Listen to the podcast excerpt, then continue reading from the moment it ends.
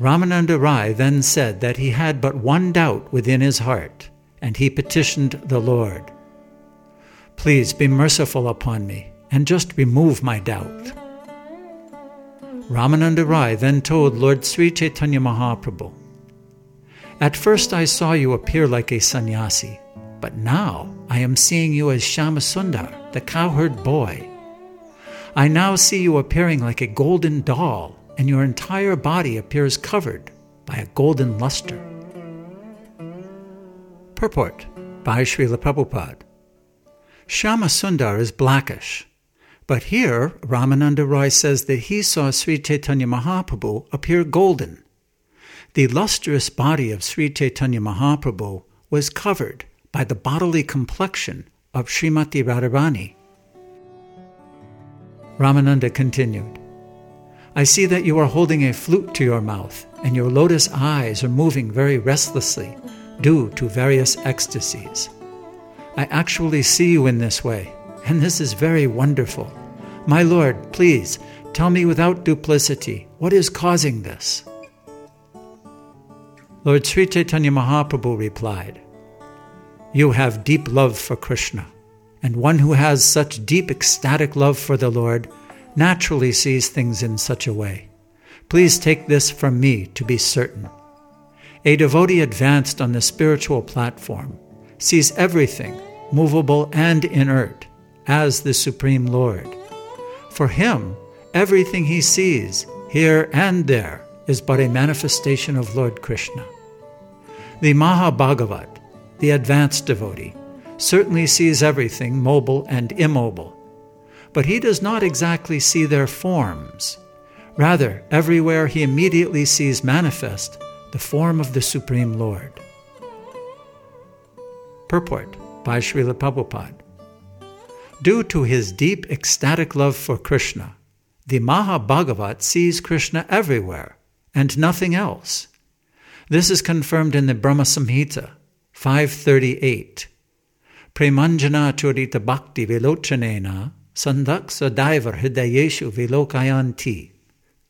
As soon as a devotee sees something, be it movable or inert, he immediately remembers Krishna. An advanced devotee is advanced in knowledge.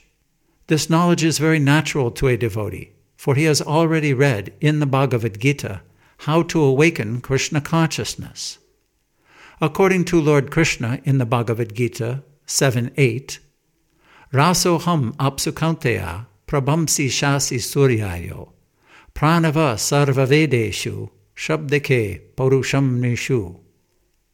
O son of Kunti, Arjuna, I am the taste of water, the light of the sun and the moon, the syllable Om in the Vedic mantras. I am the sound in ether and ability in man. Thus, when a devotee drinks water or any other liquid, he immediately remembers Krishna. For a devotee, there is no difficulty in awakening Krishna consciousness 24 hours a day. Chaitanya Mahaprabhu therefore says, Sthavara Jangama Dekhe, Na Dekhe Taramurti, Sarvatrahaya Nija Ista Deva Sphurti. A saintly person, an advanced devotee, sees Krishna 24 hours a day and nothing else. As far as movable and inert things are concerned, a devotee sees them all as transformations of Krishna's energy as Lord Krishna states in the Bhagavad Gita 7 4. Bhumir apo nalo vayu kamano buddhir evacha ahankara itiyam me bhinna prakritir ashtadha. Earth, water, fire, air, ether, mind, intelligence, and false ego. Altogether, these eight constitute my separated material energies. Actually, nothing is separate from Krishna. When a devotee sees a tree, he knows that the tree is a combination of two energies, material and spiritual. The inferior energy, which is material, forms the body of the tree. However, within the tree is the living entity, the spiritual spark, which is part and parcel of Krishna. This is the superior energy of Krishna within this world. Whatever living thing we see is simply a combination of these two energies. When an advanced devotee thinks of these energies, he immediately understands that they are manifestations of the Supreme Lord. As soon as we see the sun rise in the morning, we arise and set about doing our morning duties. Similarly, as soon as a devotee sees the energy of the Lord, he immediately remembers Lord Sri Krishna. This is explained in this verse Sarvatrahaya Nija Ista Deva Sphurti. A devotee who has purified existence through devotional service sees only Krishna in every step of life.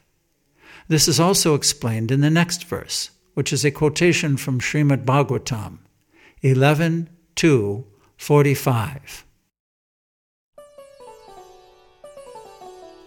The plants, creepers, and trees were full of fruits and flowers due to ecstatic love of Krishna. Indeed, being so full, they were bowing down.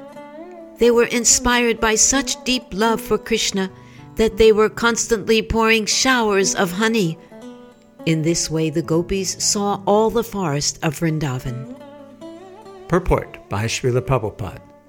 This verse, Srimad Bhagavatam 10 35 9, is one of the songs the gopis sang during Krishna's absence. In Krishna's absence, the gopis were always absorbed in thought of him. Similarly, the Mahabhagavat, the advanced devotee, sees everything as potentially serving the Lord. Srila Rupa Goswami states, prapanchikataya buddhya hari sambandhi vastunaha mumukshubhi parityago vairagyam valgukatyate. Bhakti Rasamrita Sindhu 1 2 126. The advanced devotee does not see anything as unconnected with Krishna. Unlike the Mayavadi philosophers, a devotee does not see the material world as false because he knows that everything in the material world is connected to Krishna. A devotee knows how to utilize everything in the service of the Lord, and this is a characteristic of the Mahabhagavat. The gopis saw the plants, creepers, and forest trees loaded with fruits and flowers and ready to serve Krishna. In this way, they immediately remembered their worshipable Lord, Sri Krishna. They did not simply see plants, creepers, and trees the way a mundaner sees them.